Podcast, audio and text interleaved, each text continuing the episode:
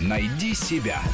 Интересные профессии с Аллой Волохиной. Поговорили мы уже о том, что сейчас а, меньше стали покупать драгоценности, потому что жизнь меняется, становится как-то более и динамичной, и более такой простой. Люди тянутся к природе, занимаются спортом, а совсем с этим как-то бриллианты и изумруды не очень монтируются. Но, тем не менее, еще остаются достаточно много людей, которые и любят а, украшения, и камни, и хотят дарить их, и приобретать и так далее. Вот а, вопрос покупки э, подделок и э, натуральных камней. Вот очень важный вопрос.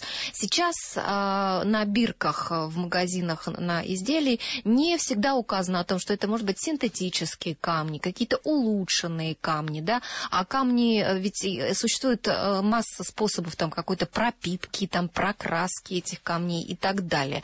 Вот как не купить подделку? Как не купить подделку? Это вопрос всегда акту- очень актуальный при выборе украшения, при покупке. И поэтому э, нужно... Порядок действий зависит от, от того, по, какое украшение вы покупаете. Если это украшение ну, с каким-то камнем, э, с натуральным, то э, если этот камень э, более-менее э, дорогой, то есть, ну, там, несколько тысяч долларов, уже э, должен быть сертификат. Сертификат или экспертное заключение, иначе еще грейдинг репорт, если это э, иностранная э, бумага. То есть вы э, не примете на работу человека без паспорта, и вы должны понимать, что без сертификата э, драгоценный камень покупать нельзя. Ну, вот а если в этом сертификате не все указано, вот что нужно знать? Такого не бывает. Сертификаты просто есть несколько, всего несколько в мире лабораторий, которые ну, да, заслуживают доверия в этом вопросе. И в этом сертификате, я вас уверяю, указано все. Более того, сертификат это не просто бумажка, потому что бумажку напечатать и заламинировать может вообще каждый. Э, сертификат э, вписан, это встроен в систему э, компьютерную. То есть вы можете легко свой камень по этому сертификату найти в каком-то каталоге, да, да? в каталоге, и там все вы можете сверить, так сказать, есть ли этот камень на самом деле, каковы его характеристики, написано ли там тоже, что у вас в сертификате и так далее. То есть эта система вполне э, открытая и вполне всеобъемлющая. Но мне кажется, все-таки не так много людей покупают вот именно такие очень дорогие камни, которые можно там найти в интернете по каталогу, а большинство все-таки людей покупает, ну, такие вещи не, не настолько дорогие. Вот даже с такими такими вещами бывает ведь обидно промахнуться, да, и купить там, э, скажем, вместо бриллианта э, купить, э, что там вместо него может быть, цирконий какой-нибудь, фианит да. да. Вот здесь как отличить? Здесь, к сожалению, отличить вы не сможете вот самостоятельно, да, то есть э, важно тоже совершать покупку э, не в каком-то неизвестном месте, где самая лучшая цена, да, и которая слишком хорошая, да. Есть такая поговорка too good to be true, да, то есть слишком, слишком хорошая цена должна э, у вас вызвать подозрение, что, возможно, здесь что-то не так. Вот, поэтому у зарекомендовавшего себя на рынке продавца торговой марки, которая уже долго существует, долгое время, наверное, в, в таком случае там не будет подделок. Потом надо понимать, что э, когда речь идет о бриллиантах э, синтетических, которых сейчас, это действительно сейчас проблема, речь идет в основном не о крупных камнях, а о том, что мы э, имеем, так сказать, о мелкой обсыпке, которую, которая сопровождает крупный камень э, в любом ювелирном изделии. Э, действительно, продавцы из Индии, там, из, э, из Индии особенно, бывает подмешивают синтетические камни в партию таких камней. Проверить это, в принципе, можно. В принципе, есть соответствующие машины, то есть аппараты. Но проверка это настолько дорога сама по себе, что никто этим не что занимается. Никто этим не занимается. Что, получается, лучше вообще не покупать бриллианты, чтобы не ошибиться. Нет, в данном случае э, Елена говорила о мелочи, да, ну, о мелких камнях, да, да, да. которые используются в большом количестве в каждом изделии. И, и в, в данном случае, опять же, нужно полагаться на, на репутацию да, продавца, производителя. Продавец должен а, уже взаимодействовать с надежным поставщиком камней, который, в свою очередь, не будет заниматься вот под, подмешиванием синтетически выращенных и ограненных э, алмазов и в дальнейшем бриллиантов да, в партию с, с натуральными. Но ну, для продавца никогда не бывает это неожиданностью, да, что он продает э, подделку. Ну, вообще-то... Ну, вы знаете, продавец, э, честно говоря, вот Сергей совершенно прав, если продавец общается с, со своим надежным поставщиком, то он доверяет поставщику. Продавец, конечно, не проверяет в каждый мелкий камень, это безусловно. И это невозможно, потому это что невозможно. это слишком э, повысит стоимость, конечно. Знаете, возможность проверить есть, но она настолько дорога. А если, например, э, пойти в магазин, там, взяв с собой эксперта, прихватив? Вот, ну, опять же, мелкие камни никто не будет проверять. Э, на крупные камни у вас должен быть сертификат. А с какого размера сертифицируется бриллиант? А, с, в принципе, с любого, но есть экономическая целесообразность, да. И, сертификат тоже стоит денег. Да, потому что сам сертификат какую-то стоимость имеет. И если она значительна по отношению уже к стоимости камня, то то вы вне конкурентного поля уже находитесь. А вот что касается жемчуга, вот можно встретить в интернете, там кто-нибудь хвалится, вот я купила натуральный жемчуг, там за 300 долларов, там и так далее. Ерунда. Морской жемчуг. Ерунда.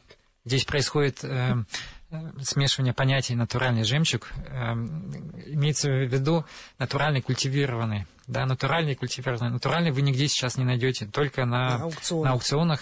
И те вещи, которые были произведены там в начале прошлого века или, или 19 веке. То есть натурального жемчуга природного не Все осталось. вывозили. Нет, натуральный жемчуг это тот жемчуг, за которым ныряют. Натуральный жемчуг э, остался в коллекциях э, всяких э, арабских шейхов он сейчас, вот в последний год, и я была этому свидетелем на аукционах в Женеве, он совершенно невероятно вырос в цене, и продается просто по каким-то заоблачным ценам. Например, э, пара сережек с... Э, ну, пара сережек это две жемчужины, да, натуральные.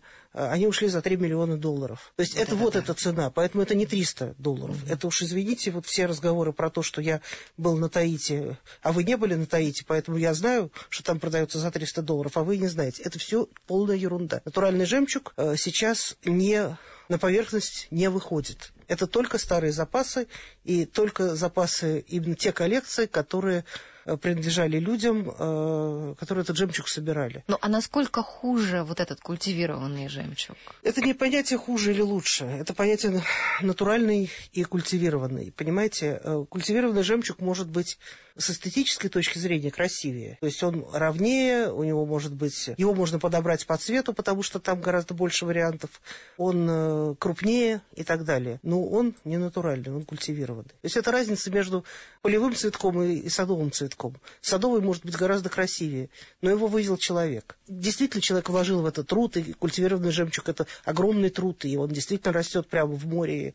Мне недавно даже сказали, что, знаете, вот вся мысль э, человека о культивированном жемчуге начинается с того, что в жемчужницу подсаживают там зерно. Угу. Но вам не приходило в голову, как растят сами жемчужницы? Это же, а, это же тоже живой организм, который надо размножить, его вырастить, об этом вообще никто не думает. Ну, то есть это действительно огромный процесс, это огромное производство и так далее. Хвала и слава тем людям, которые этим занимаются.